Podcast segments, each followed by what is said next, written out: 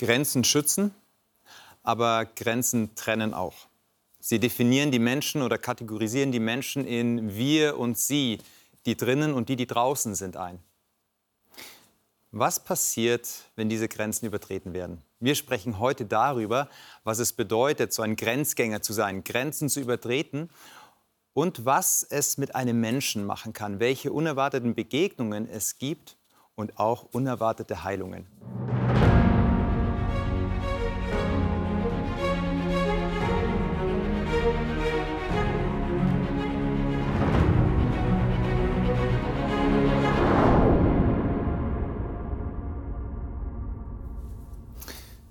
Herzlich willkommen. Schön, dass ihr da seid. Caro, schön, dass du da bist. Danke. Du bist Erziehungswissenschaftlerin, arbeitest auf der Marienhöhe. Das ist eine Schule in Darmstadt als Internatsleitung. Ich hoffe, du bist eine sehr nachsichtige, aber auch eine konsequente Internatsleiterin. Marion, auch dir ein herzliches Willkommen. Man kennt dich wahrscheinlich und ich müsste fast sagen als Finanzcoach hier, aber so stelle ich dich heute nicht vor, denn du hast ein Herzensprojekt, was du initiiert hast. Du äh, gestaltest ein Hope Center. Was das ist? Wir sind der Hope, wir sind Hope TV. Und du bringst das, was wir machen, ins wahre Leben, übersetzt es ins wahre Leben. Das heißt, Gesprächsrunden, wie wir sie hier haben, Themen, über die wir hier berichten auf dem Bildschirm, das bringst du ins reale Leben und kommst mit Menschen ins Gespräch. Unwahrscheinlich, wahrscheinlich, du bist wirklich eine Grenzgängerin. Wir ja. werden gleich darüber noch reden. Und Marcel, mein lieber Kollege, Dich kennt man aus deinen Sendungen, aus Psychologisch, aus Sag ja Jesus, wo es jetzt immer wieder weitergeht. Danke auch, dass du hier bist. Ja, das Thema Grenzgänger zu sein oder Grenzgängerin zu sein, ist tatsächlich herausfordernd. Und ich würde jetzt mit euch gleich mal starten in den Bibeltext. Wahrscheinlich wird es der einzige Bibeltext sein, den wir auch lesen werden. Marcel, du hast schon eine Bibel bereit. Deswegen bitte ich dich auch mal mhm. mit uns zu lesen, das Matthäus-Evangelium aufzuschlagen, Kapitel 15 und dort ab Vers 21 bis 28 mit uns zu lesen. Wenn du uns noch verrätst, nach welcher Übersetzung, ja, sind wir ja, alle dankbar. Ja, ja. Ich äh, werde Luther lesen. Mhm. Und dann schlagen wir auf Matthäus 15, wie du gesagt hast, ab Vers 11, genau, äh, ab, ab 21, 21. Ja? Mhm. ja. Mhm. Bis wie viel? 28? 28. Gut. Mhm. Und Jesus ging weg von dort und zog sich zurück in die Gegend von Tyrus und Sidon. Und siehe, eine kanäische Frau kam aus diesem Gebiet und schrie, Ach Herr, du Sohn Davids, erbarme dich meiner. Meine Tochter wird von einem bösen Geist übel geplagt. Und er antwortete ihr kein Wort. Da traten seine Jünger zu ihm, baten ihn und sprachen, Lass sie doch gehen, denn sie schreit uns nach. Er antwortete aber und sprach, Ich bin nur gesandt zu den verlorenen Schafen des Hauses Israel. Sie aber kam und fiel vor ihm nieder und sprach, Herr, hilf mir! Aber er antwortete und sprach, Es ist nicht recht, dass man den Kindern ihr Brot nehme und werfe es vor die Hunde. Sie sprach, Ja, Herr, aber doch fressen die Hunde von den Brosamen, die vom Tisch ihrer Herren fallen.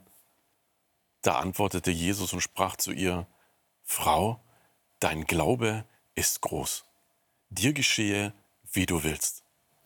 Und ihre Tochter wurde gesund zu derselben Stunde. Ist wahrscheinlich kein einfacher Text. Wenn man so die Geschichte liest, ist so ein ganz anderer Jesus, als man ihn in den anderen Geschichten erlebt. Vielleicht als kleiner Hintergrund, der alttestamentliche Hintergrund, das Kananäische ist eher negativ konnotiert. Also äh, wir haben die Landnahme und die Kananiter sind diejenigen, die dann den Götzendienst tolerieren oder die den etabliert haben. Wir haben hier die Gegend von Tyrus und Sidon. Isabel, die Ehefrau von Ahab, kam aus Sidon, auch Götzendienerin. Also es sind so Leute aus dem Alten Testament oder sind Völker aus dem Alten Testament, wo Gott ganz klar gesagt hat, zieht eine Grenze, übertretet die Grenze nicht, bleibt auf Distanz, es ist gefährlich, es ist ähm, äh, besser für euch, wenn ihr heute Abstand haltet. Und jetzt reißt hier Jesus diese Grenze scheinbar nieder, scheinbar in Anführungszeichen, oder er, er reißt sie nieder. Inwieweit sind denn Grenzen generell wichtig und inwieweit stören Grenzen und begrenzen dann auch tatsächlich? Spannende Frage. ich, ich, weiß nicht, in diesen Zeiten denkt man auch ein Stück weit politisch, ne, mhm. wenn man so eine Frage hört. Klar. Äh, dann denkt man natürlich an, an Deutschland auch äh, oder an Europa. Mhm. Und mhm. äh, ja, dann kennt man die Diskussionen, die in den Medien sind. Äh, man hat Grenzen, äh, jedes Land hat Grenzen in Europa, auch die Europäische Union hat Grenzen. Trotzdem gibt es gerade eine massive Diskussion, wie kann man diese Grenzen, die ja für Freiheit stehen, für Wohlstand, für Perspektiven, für Zukunft, wie kann man die trotzdem auch schützen, weil man nicht jedem Wohlstand und Zukunft bieten kann. Und, und, und da sind wir gerade so. Ne? Und, mhm. und, mhm. ja, also sprich, Grenzen sind schon wichtig. Äh, auf der anderen Seite will man sich auch nicht abschotten. Austausch braucht es auch, äh, mhm. auch den menschlichen Austausch. Auch Völkerverständigung ist wichtig, um sich auszutauschen. Also es ist eine spannende, spannende Sache. Mhm. mhm. Ich kann mich erinnern, als ich das erste Mal mit dem Flugzeug unterwegs war, oder vielleicht war es auch nicht das erste Mal, aber irgendwann weiß ich noch wie heute, ich saß im Flugzeug und gucke aus dem Fenster und habe vermisst diese Grenzen, die ich aus dem Atlas äh, kannte. Waren die nicht auf dem Fluss eingezeichnet? Nein, und auch das Land hatte die gleiche Farbe. Also ich wusste dann irgendwann, jetzt bin ich ja. über Frankreich, aber es hatte die gleiche Farbe. Das sah genauso aus wie Deutschland. Ja. Mhm, mhm. Und dann kam so diese Idee, boah, also das, was wir machen, diese Grenzen, diese politischen Grenzen, sind ja nur Ideen aus unseren menschlichen Köpfen mhm. und wir definieren da was. Und seitdem ist für mich so diese Frage, wow, was wäre eigentlich eine Welt ohne Grenzen? Weil wir mhm. sind alle Menschen, wir sind alle mhm. Brüder und Schwestern und warum können wir nicht alle einfach zusammen auf der Welt leben? ist natürlich totale Utopie, ich mhm, weiß. Mhm, mhm, ähm, und ja, und beim Nachdenken darüber, ja, Grenzen geben mir auch Schutz. Also ich bin auch froh, dass so zwei Grenzen Richtung Russland noch irgendwie so dazwischen ja, sind. Ja, irgendwie, ja, also ähm, von daher, ja, es ist beides, es ist Schutz, ähm, mhm. aber es ist auch, also mich provozieren Grenzen auch, weil mhm. ich mag sie eigentlich nicht. Also ich denke, das Leben wäre schöner ohne Grenzen. Mhm. Mhm. Sagen meine Kinder auch. Sagen Kinder. Also ich denke in eine andere Richtung tatsächlich. Liegt wahrscheinlich daran, dass ich Pädagogin bin, aber dann fällt mir einfach sofort eher der erzieherische Aspekt ein mit Grenzen und wie das bei Kindern und Jugendlichen ist. Ähm, es war gerade interessant, dass du auch gesagt hast, naja, Grenzen sind ja auch eben was Einschränkendes und müssen sie denn unbedingt sein und wer definiert die? Ähm, das ist ja auch so eine Sache. Also klar, wenn wir unseren Kindern und Jugendlichen Grenzen vorgeben, mhm. dann wer definiert die wir? Ja. An welchem Maßstab? An unserem. und äh, es ist also schon so, eine, schon so ein zweischneidiges Schwert. Und äh, gerade im Internat, wenn man eben viele Kinder hat aus verschiedenen Familien, aus verschiedenen Ländern, äh, mit verschiedenem Background, Kultur, egal was, Sprachen, ähm, das ist schon spannend zu sehen. Ne? Wie, wieso gelten denn unsere Grenzen also, mhm.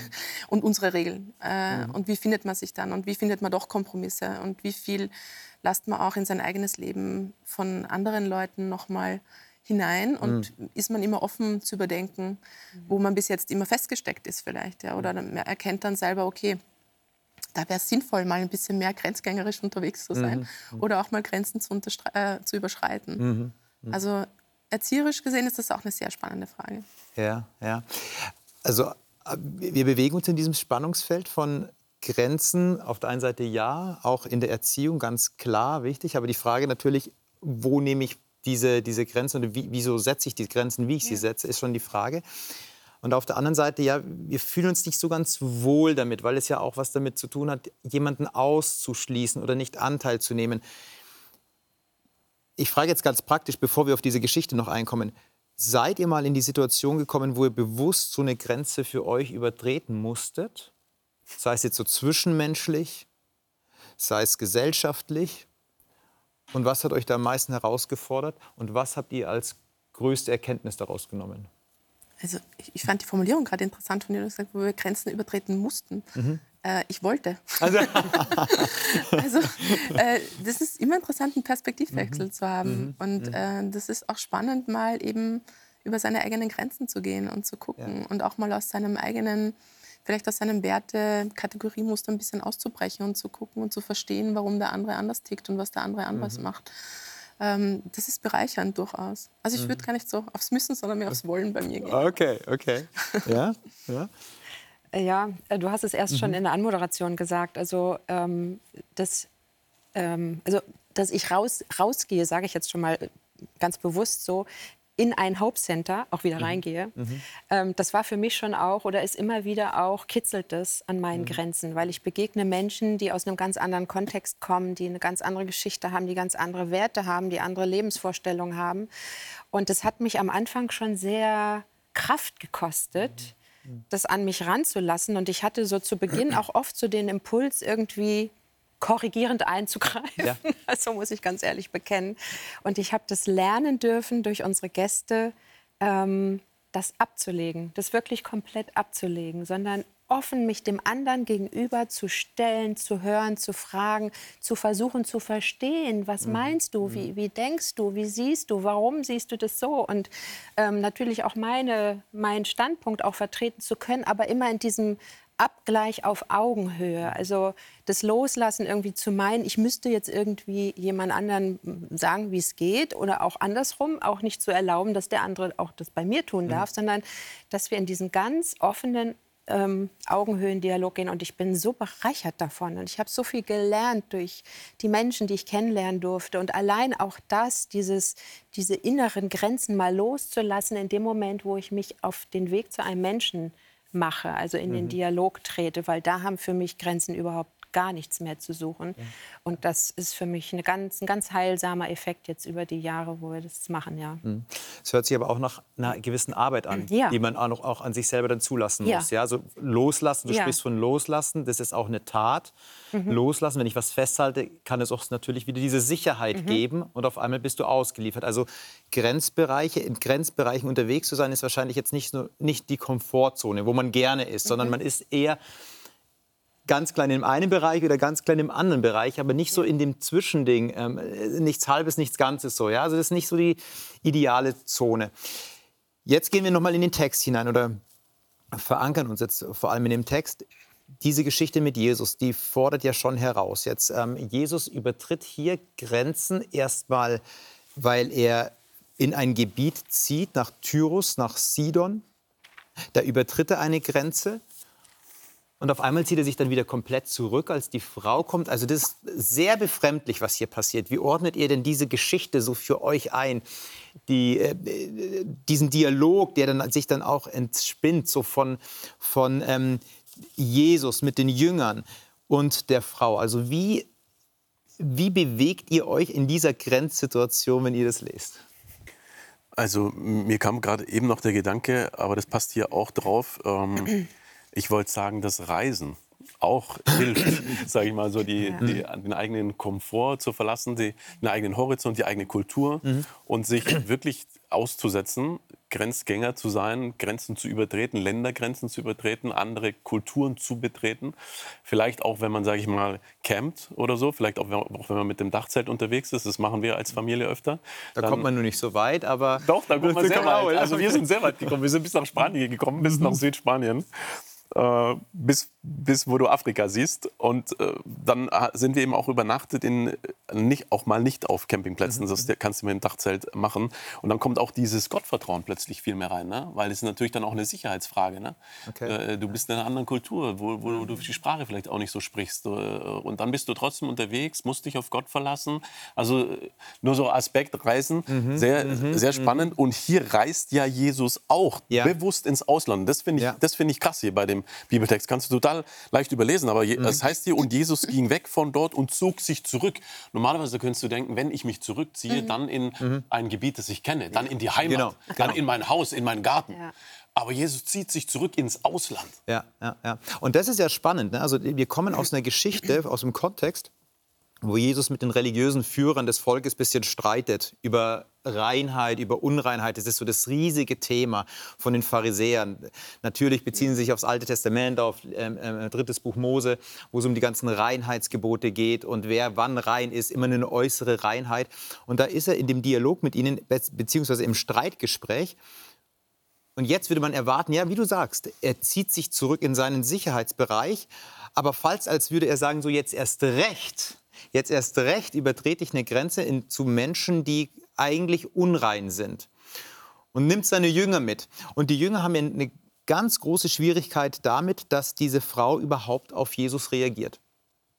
Also da, da, da, äh, prallen ja zwei Interessen aufeinander. Ja? Also die Jünger, die ja wahrscheinlich noch eher so dieses jüdische Reinheitsdenken haben, obwohl sie es ihnen Jesus erklärt hat, ein paar Verse vorher, aber wahrscheinlich immer noch dieses jüdische Reinheitsdenken. Wir sind das Volk, das andere sind die Heiden, mit denen wollen wir nichts zu tun haben. Und dann aber das Interesse der Frau, mein, mein, meine Tochter ist krank die Frage wieder so für euch, ähm, wie geht ihr denn mit Interessenskonflikten um, wo ihr seht, hey, meine Tradition, mein religiöses Verstehen trifft gerade auf, also dieses Interesse trifft gerade auf das Interesse eines Menschen, der so ganz anders ist als ich, der von so ganz woanders herkommt als ich. Also mich fasziniert an Jesus immer wieder, wie er verschiedene Menschen, die, die das betrifft, ringsherum, für jeden irgendwie eine Botschaft dabei mhm. hat und vor allen Dingen, dass er selbst eigentlich gar nicht die Rolle spielt. Also es geht ihm nie um sich, sondern immer um die anderen. Hm. Und darum finde ich auch den Kontext so stark und ich meine, er geht mit seinen Jüngern. Also wenn er jetzt nur sich zurückziehen wollte, da hätte vielleicht auch ein Berg gereicht oder, oder irgendwie ein ruhiger Ort. Ja? Aber er zieht in dieses Land mit seinen Jüngern. Und ich glaube, gerade bei dem, was vorher passierte, diese Rechthaberei mit den Pharisäern und die, die Gesetze, ja, die ja ganz klare Grenzen vorgeben. Und jetzt macht er mit ihnen diesen Ausflug in ein Ausland. Und, ähm, und darum ist für mich in der Geschichte die Frage, was passiert mit den Jüngern und auch, mit der Frau und warum kann er mit ihr so umgehen? Ich glaube, also für mich ist die Antwort einfach nur, er wusste, dass sie das aushält, weil mir, mir fällt es wirklich schwer, das zu lesen und sagen, ey, ey Jesus, was machst du da, ja? Aber ich glaube, er wusste genau, was er tut und für mich ist so Zent das Zentrum dabei die Lektion für seine Jünger. Die, glaube ich, mhm. sollten ganz viel mhm. lernen durch Aha. diese Geschichte. Und ähm, ja, wenn man dann nachher auch wieder weiter, weiter liest, er ging dann wieder zum See Genezareth zurück mhm, und dann mhm. große Menschenmenge und dann predigt er wieder. Also diese Geschichte ist für mich so ein Ausflug mit seinen Jüngern, also so ein Coaching, äh, mhm. äh, Bootcamp oder so. Also um wir bringen das jetzt Dinge in die Praxis, was wir gerade theoretisch besprochen haben. Mhm. Ja, das so, so, auch so, ja. wie so eine pädagogische Maßnahme Aha. irgendwie. ja, ja, ja. ja. Aber jetzt gibt es ja auch noch, also natürlich die Jünger, ich würde jetzt so erwarten, als Bibelleser, als jemand, der so auch die Geschichte vielleicht ein bisschen idealisiert liest, da sind die Jünger, da ist eine bittende Frau. Mhm. So ein bisschen Menschlichkeit würde ich mir doch schon erwarten. So ein bisschen Mitleid würde ich mir doch schon von den Jüngern erhoffen. Die waren doch mit Jesus unterwegs, die haben doch gesehen, wie er mit Menschen umgeht.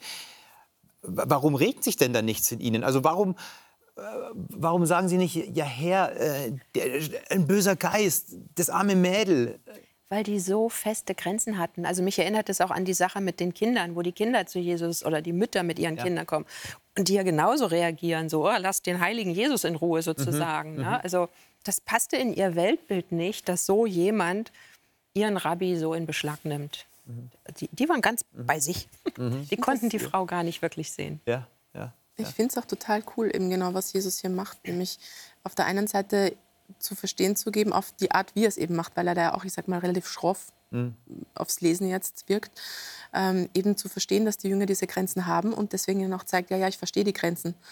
Aber er weicht sie gleichzeitig auch auf indem er dann praktisch sagt, die Juden und die Heiden sind ja an einem Tisch, zwar die Heiden als mhm. die Hunde, aber die Haushunde, keine Straßenhunde. Das ist auch nochmal ein Unterschied ja. in der Wortbedeutung. Ja, ja, ähm, Und die Kinder praktisch, die am Tisch sitzen, als die Juden. Also ich finde das spannend, wie er versucht, eine Brücke zu schlagen dann eigentlich in dem, in dem Ganzen. Also, was du gesagt hast, ist genau der Punkt. Also ich finde das schön, dass er genau weiß, wer sein Publikum ist, sag ich mal, und versucht dann beides zu vereinen, aber langsam. Mhm. Mhm. Finde ich cool. Wenn ich das jetzt aber mal auf so eine ganz existenzielle Ebene bringe, hm, Du bist jetzt schon einen Schritt weiter gegangen, denn Jesus antwortet ja, eine Frau ist okay. Wir kommen ja auch noch. Wir haben den ganzen Text gelesen. Ähm, aber, aber Jesus bekommt ja erstmal die Ansprache der Frau, Sohn Davids nennt sie ihn, sogar Herr, mhm. Sohn Davids. Herr, das Griechische ist übrigens das, was im, im Hebräischen das, der, der Name Gottes ist. Mhm. Adonai, Yahweh.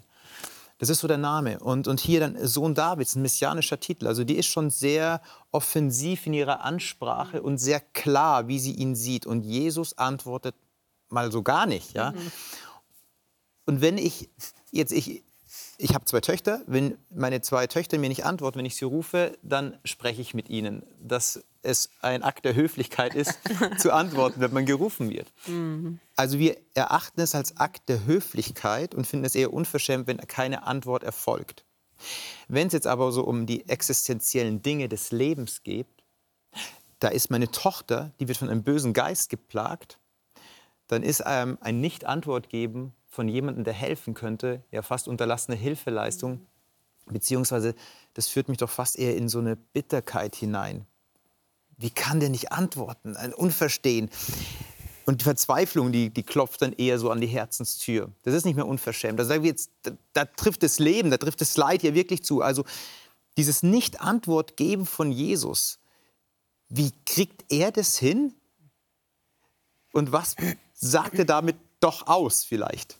Aber ist nicht, wenn man auch nicht Antwort gibt, das manchmal auch, sage ich mal, so ein rhetorisches Stilmittel, was, um, um einfach zu pausieren mhm. und um dem anderen zu spiegeln, denk noch mal nach.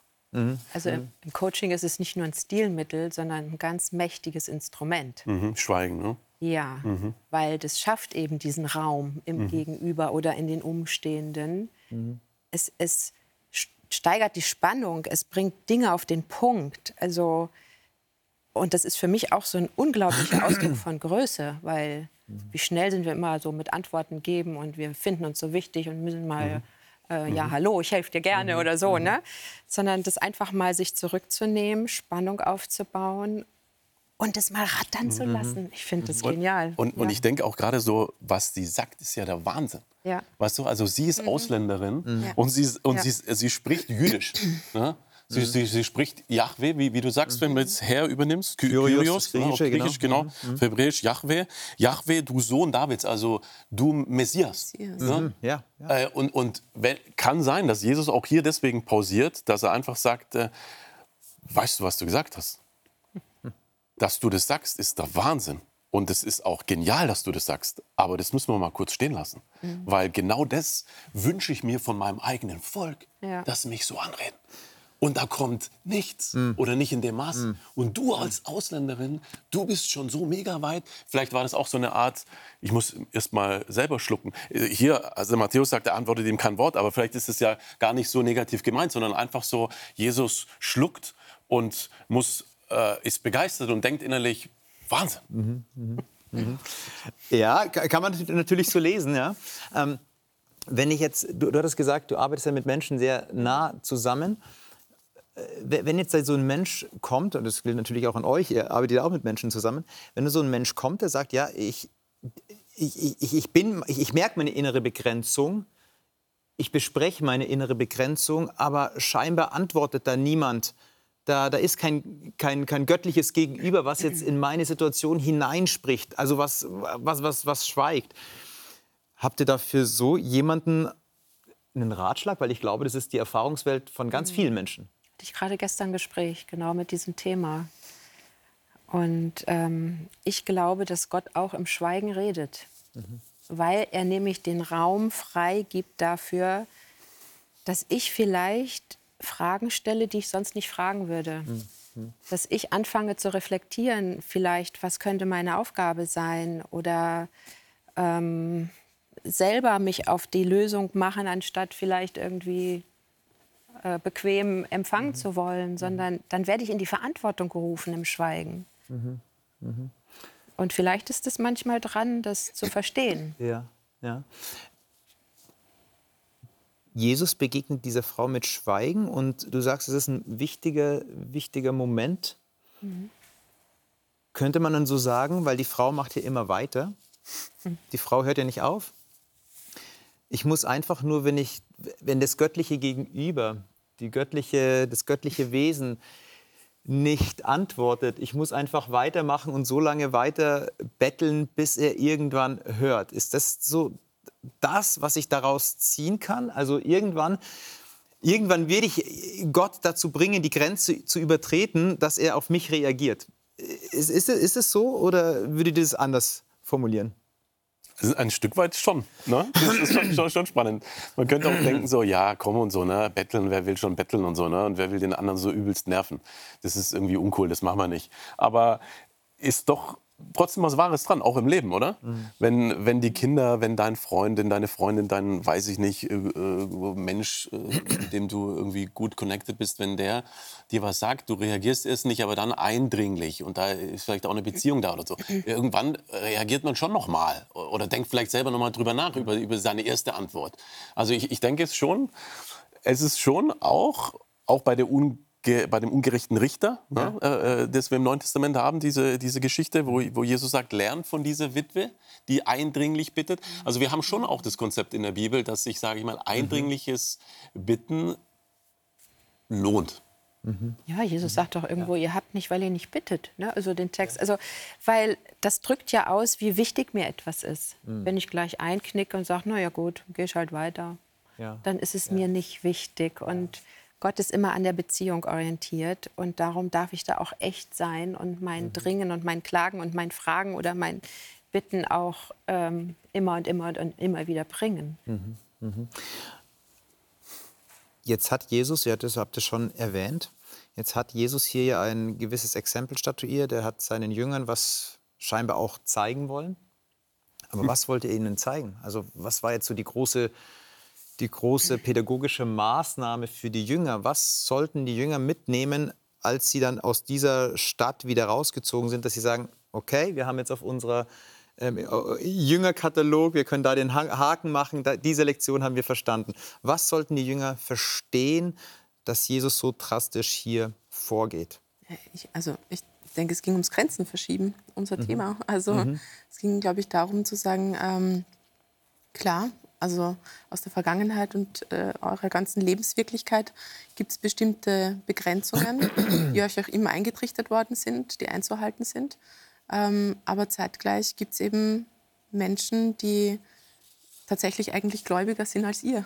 Mhm. Und äh, das einmal ganz klar darzustellen, ich meine, das hätte er ja so nie, also das ist ein bisschen sehr direkt, mhm. ja. Mhm. aber ähm, anhand dieses Beispiels, ja, das, das, sieht man ja ganz viel. Und da gibt es ja ein paar Beispiele, das ist ja nicht das einzige, mhm. ähm, wo Jesus den Jüngern sowas beibringt, auf diese Art.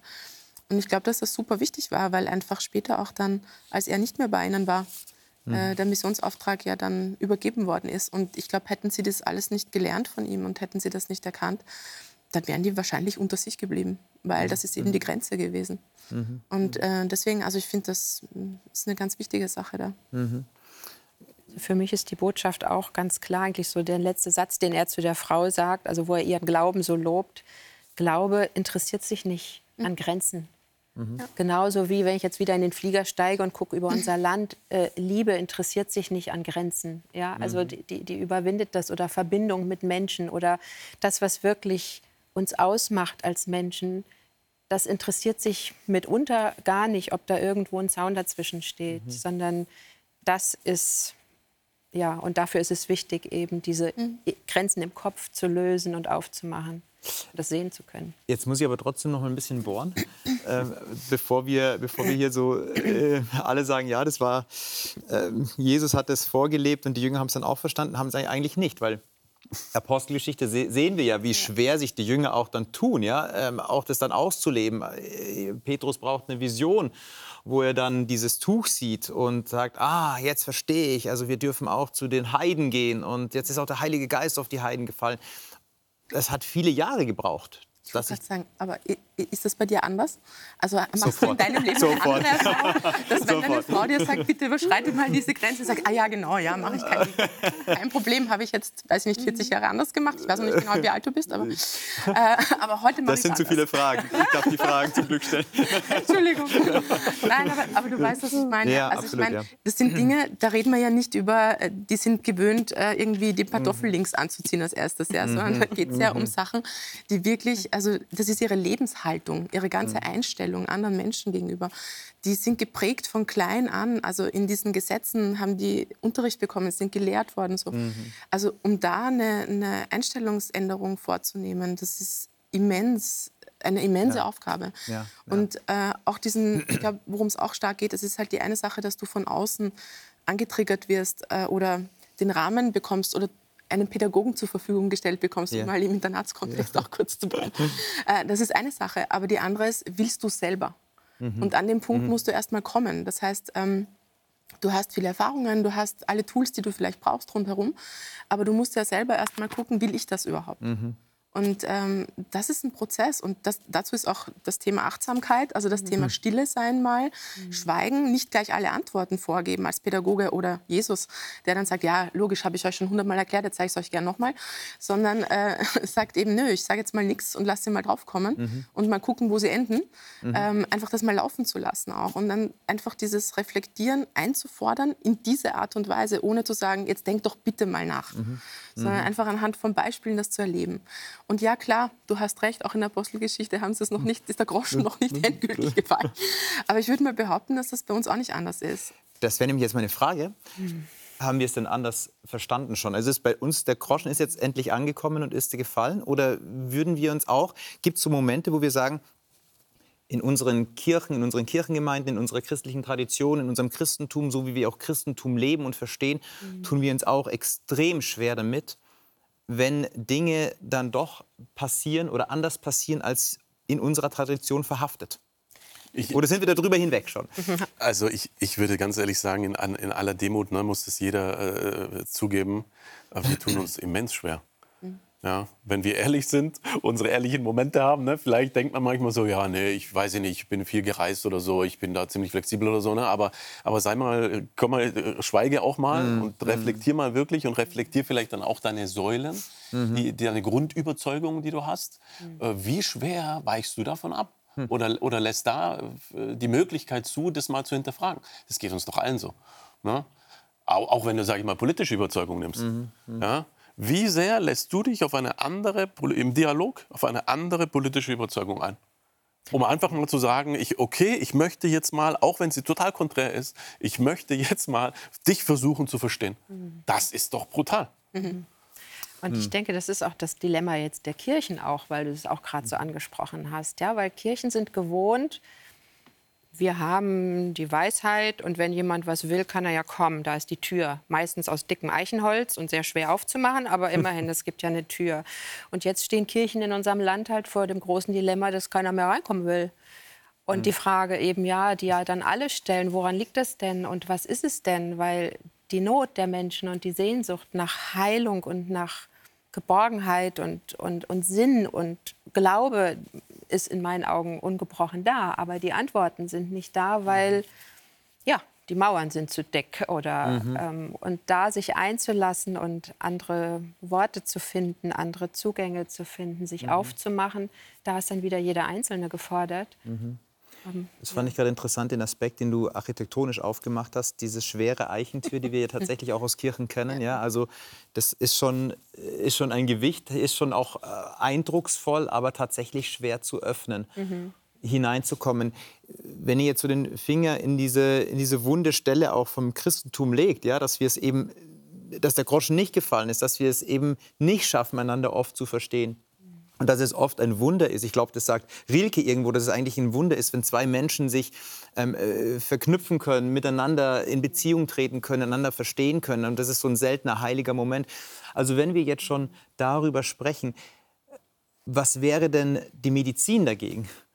Wie könnten wir denn tatsächlich dann so Menschen sein, ähm, die hier aus dieser Geschichte herausgehen, so wie die Jünger, vielleicht haben sie es noch nicht ganz verstanden, aber dass irgendetwas sich bewegt hat, mehr wie der Meister zu sein, mehr so dem Meister nachzufolgen, so wie er es tut. Also was wäre die Medizin für unsere heutige Zeit, für unsere Kirchen, für unsere Glauben?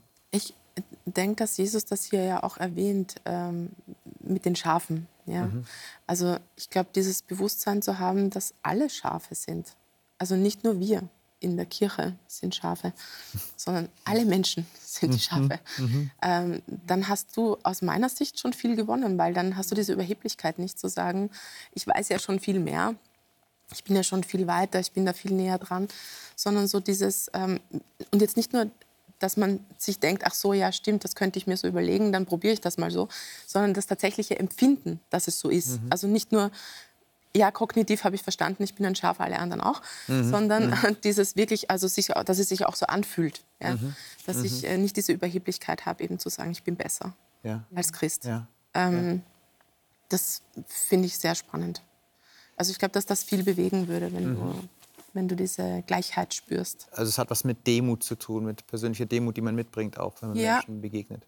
Ja ich, ja, ich weiß gar nicht, ob ich es jetzt Demut bezeichnen würde. Also ich wünsche mir ja auch von anderen, dass sie nicht automatisch auf mich herabblicken, mhm. weil ich Christ bin. Weil mhm. die sagen, meine Güte, wie dumm und verstrahlt ist denn die? Ja, ja also ich meine, ja, die hat ja, ja, keine Ahnung von Realität im mhm. Leben. Ja? Mhm. Also das will ich ja auch nicht. Und andersrum äh, wünsche ich mir halt dann, äh, oder kann ich mir vorstellen, dass andere sich dabei sehr unangenehm fühlen, wenn ich sie bemitleide, dass sie leider ihr ganzes Leben da jetzt verspielt haben. Und das ist ja eh sinnlos, was sie machen. Mhm. Weil sie werden ja nie dort ankommen, ja, wo sie hingehören. Mhm. Und ich weiß das ja viel besser. Also davon hat ja keiner was. Mhm. Und das ist so diese, ich, ich glaube, wenn du diese Einstellung schaffst, ähm, wegzunehmen, indem man eben auch mal vielleicht Stille ist. Ich komme wieder zurück, ich finde das super wichtig. Achtsamkeit, ganz wichtiger Punkt. Einfach mal in Ruhe Stille zu sein, sich, zu, sich neu mhm. zu sortieren, überlegen, mhm. ähm, warum bin ich denn wie, woher kommen meine Werte, das alles mal zu hinterfragen, auch sich das zu trauen. Nicht immer dabei zu bleiben, was man irgendwie von Kind auf gelernt hat, sondern einfach mal zu hinterfragen. Mhm. Wieso sehe ich andere Menschen so, wie ich sie sehe? Warum beurteile ich das? Warum bewerte ich das? Warum muss ich es bewerten? Ist es mein Job, das zu bewerten? Also ja, Ganz ja. viele Dinge. Und ich glaube, aus, aus dem heraus ergibt sich eine Haltung. Und das ist aber nichts, was du äh, institutionell machen kannst. So, wir mhm. als Kirche machen das jetzt anders. Sondern das kann nur entstehen, indem jeder halt bei sich selber anfängt. Mhm. Das ist das, was du vorher gesagt hast, dieses Loslassen. Ja? Also ich hinterfrage mich selber, ja. woher kommt etwas, was ich tue. Jetzt hattest du, Marcel, als Caro angefangen hat zu sprechen, schon eingeatmet. Sorry. Ja, nee, ich, also ich, ich glaube, das, das Bild vom Krankenhaus hilft, hilft wirklich. Wir, wir haben, kennen ihr manchmal den Gedanken so, eigentlich ist die Kirche, eigentlich ist die Gemeinde ein Krankenhaus mhm. mhm. von Menschen, die Heilung sich wünschen. Ja. die das Bedürfnis haben, heil zu werden. Und das, glaube ich, vergisst manchmal die Christenheit, dass sie äh, bedürftige Menschen sind, die den Arzt brauchen und die so glücklich sind, dass sie den Arzt gefunden haben. Ja. Und anstelle das weiterzugeben und, sage ich jetzt mal, die schwere Türe des Gebäudes zu öffnen und zu sagen, ey, hier drin ist der Hammerarzt, der kann dich mhm. mhm. physisch, psychisch, ganzheitlich dir weiterhelfen, komm rein. Oder wir kommen auch mal raus. Äh, äh, ich, ich lade euch äh, ein. Ihr seid eingeladen. Es ist mega. Und wir sind selber auf dem Weg, weil wir selber krank sind weil wir selber bedürftig sind. Mhm. Also diese Haltung, glaube ich, ist, ist brutal wichtig. Mhm. Und ich glaube, in aller Selbstkritik müssen Christen manchmal auch zugeben, auch Kirchenvertreter, äh, wir sind dann manchmal ganz stark beim Neuen Testament. Plötzlich ja. hast du dann so die, die Elite, die christliche, ne? dann bist du so auf der Schriftgelehrten- und Pharisäerebene, mhm. mhm. die du denkst plötzlich durch deine Bildung, vielleicht durch deine christliche äh, Erziehung irgendwie, hast du es jetzt irgendwie gecheckt und du mhm. hast andere Standards. Und dann verlierst du diesen Bedürftigkeitscharakter. Mhm. Und das ist ein Problem. Und und, und Jesus sagt ja auch, auch eigentlich in diesem Beispiel, Freunde, ihr, wir sind, ihr Menschen, ihr seid alle bedürftig. Ja. ja. Also für mich ist Jesus der Meister an der Stelle ja. ganz wichtig. Also schon allein auch, weil du gerade so raus und rein, ja, Jesus ist umhergegangen. Der hat die mhm. Menschen aufgesucht. Also das schon ist für mich Vorbild meine Mauern zu verlassen, auch meine Kirche mal zu verlassen und rauszugehen und, und echten Menschen zu begegnen. Echten Menschen das finde ich toll. Das ist interessant, ja.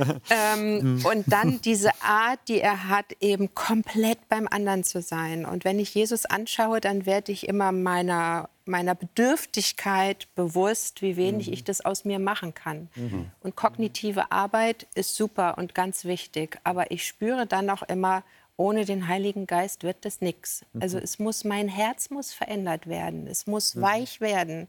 Und das kriege ich nicht aus mir selbst heraus hin. Ja. Und dann brauche ich den Spirit, der, mhm. der, um Jesus, aus Jesus, durch Jesus ähm, und den er uns hinterlassen hat, mhm. der mir diesen Blick dafür öffnet und wo ich merke, oh ja, hier, da, da passiert gerade wieder was, äh, da war wieder eine harte Stelle, die er jetzt gerade mal berührt hat.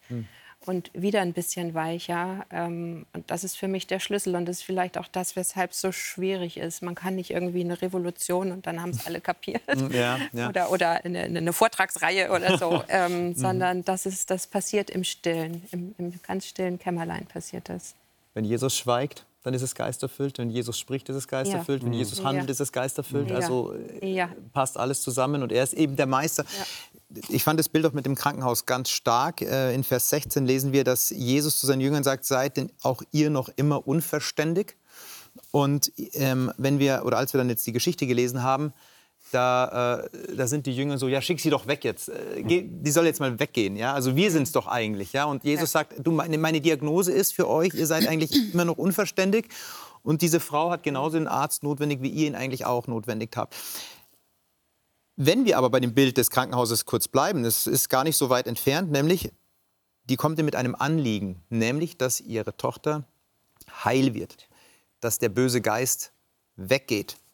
Mhm. Ist das, würdet ihr das sagen, das ist ein Brotkrumen? Also das ist, das ist so, so ein bisschen was, so was vom Tisch runterfällt? Oder ist es doch ein bisschen mehr? Also kann man das bezeichnen als so den letzten kleinen Rest, den du hast? Oder, oder ist es schon eine, eigentlich eine Scheibe Brot, ein ganzer Leibbrot, den sie hier verlangt? ich weiß nicht, allegorisch, ne? Mhm. Könnte man natürlich jetzt die Frage stellen, so spricht äh, Jesus auch ähm, allegorisch? Ich meine, das ist natürlich äh, auf jeden Fall äh, Bilder hier, ne? Äh, sind Bildworte. Und was dahinter stehen könnte, könnte ja sein, Jesus will sagen, Freunde, wisst ihr, die körperliche Heilung ist eigentlich nur Brotkrumm. Hm. Wenn du in die Nähe Gottes trittst hm. und ich komme von ihm, dann ist das viel, viel mehr als nur körperliche Heilung. Das ist so eine ganzheitliche Erfahrung, Begegnung, eine mhm. wirkliche Veränderung im Menschen. Und wenn Jesus an anderer Stelle sagt, was nützt es dem Menschen, wenn er die ganze Welt gewönne und auch Schaden nehme an seiner Seele, dann merkt man schon so, Christentum, Jesus Christus als Stifter dieses Christentums, mhm. der kommt von Gott und der hat die Fülle in petto. Und Heilung ist nur ein Teil, körperliche Heilung ist nur ein Teil. Mhm. Aber Jesus ist ja auch überhaupt nicht hierarchisch, wenn wir ihn so anschauen. Also so, mhm. du darfst oben am Tisch sitzen und du da unten und du bist so ein halber Hund oder ein Draußenhund oder ein Haushund. ähm, sondern Jesus gibt ja jedem Menschen, also er hebt ja jeden Menschen auf und stellt ihn auf und gibt ihm Würde. Ja. Und das ist für mich auch hier wieder, ist jetzt egal, ob sie Hund, ob sie jetzt aus Sidon oder Tyrus oder mhm. Kanaan mhm. oder Juda kommt, es ist völlig egal. Sie ist ein Kind Gottes durch ihren Glauben. Und, und da wird jeder gleich, also gleich in Anführungsstrichen behandelt, weil Jesus möchte jeden, jeden in diese Kindschaft führen. Und ähm, da hat er verschiedene Instrumente dazu. Und hier war das ihr Bedürfnis, dass er, wo er angedockt hat. Ja, und das ist ja, also sie hat das ja gesagt, nicht Jesus ja. hat es gesagt, sondern sie ja. hat gesagt, die Krumen reichen mhm. sozusagen. Ja. Mhm. Und ähm, das spricht ja im Grunde nur das aus, oder sie hat damit, glaube ich, das nochmal ein Stück weit nochmal, wie soll ich sagen, betont, was sie ja die ganze Zeit schon spürt, nämlich diesen starken Glauben. Mhm. Sie sagt, ich, ich brauche ich brauch noch nicht mal alles, ja, sondern es reicht ja, mhm. wenn ich das habe. Es ist so wie der Saum deines Gewandes. Mhm, die blutflüssige Frau, ja, die ja auch unrein ist. Ich ja. nur kurz anfassen und es genügt. Mhm. Also mhm. das, das, spricht ja eigentlich nur für den Glauben und nicht Jesus sagt, du kriegst nur die Krumen und das wird dann schon irgendwie passen, ja. sondern ja. sie sagt, das reicht mir, weil ich weiß, das ist genug. Mhm. Und ähm, das ist eigentlich nur die Aussage hm. finde ich, die das Ganze nochmal verstärkt, wie, wie stark sie das empfindet, den ja. Glauben. Ja. Ihr habt so wertvolle Gedanken geäußert. Schade, dass die Zeit schon vorbei ist. Äh, in der Mittwochssendung, in der Theologiesendung mit Chris, haben wir so erarbeitet, dass diese Frau beziehungsweise dieses, dieses Brot, das fällt, wenn Krümel fallen, es, das Brot wird gebrochen. Eigentlich ist es so ein bisschen Abendmahlsnarrativ. Ja? Also Gott, Jesus zerbricht das Brot, das ist so sein Leib. Mhm. Und dann heißt es hier, dass sie zur selben Stunde gesund wird. Auch so ein Kreuzes, eine Kreuzesformulierung, wo es ja darum geht, ja, er heilt ja wirklich so in die Tiefe des Herzens hinein. Er ruft in Kindschaft hinein. Und das über, oder fordert mich auch heraus, eine Grenze zu überwinden, wo ich vielleicht mein Vaterbild ganz schwierig empfinde. Gott sagt trotzdem, ich will dich mit offenen Armen empfangen. Laufe ich da rein. Dankeschön für eure Gedanken. Dankeschön, dass ihr diese Zeit hattet.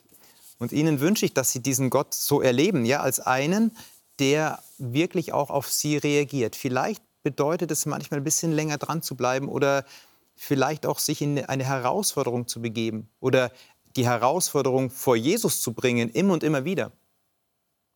Aber auch in diesen Momenten, wo Gott still ist, und den völlig schönen Gedanken, ist er geisterfüllt. Da handelt er gut, da handelt er in ihrem Interesse. Und eines wird er ganz bestimmt machen, die inneren Wunden ihres Herzens, die dürfen eines Tages zur Ruhe kommen, ganz zur Ruhe kommen, die dürfen sogar heil werden. Ich wünsche Ihnen, dass Sie das erleben, schon hier und jetzt, heute und dass Sie diesen Gott als Begleiter erleben. Alles Gute, bleiben Sie behütet.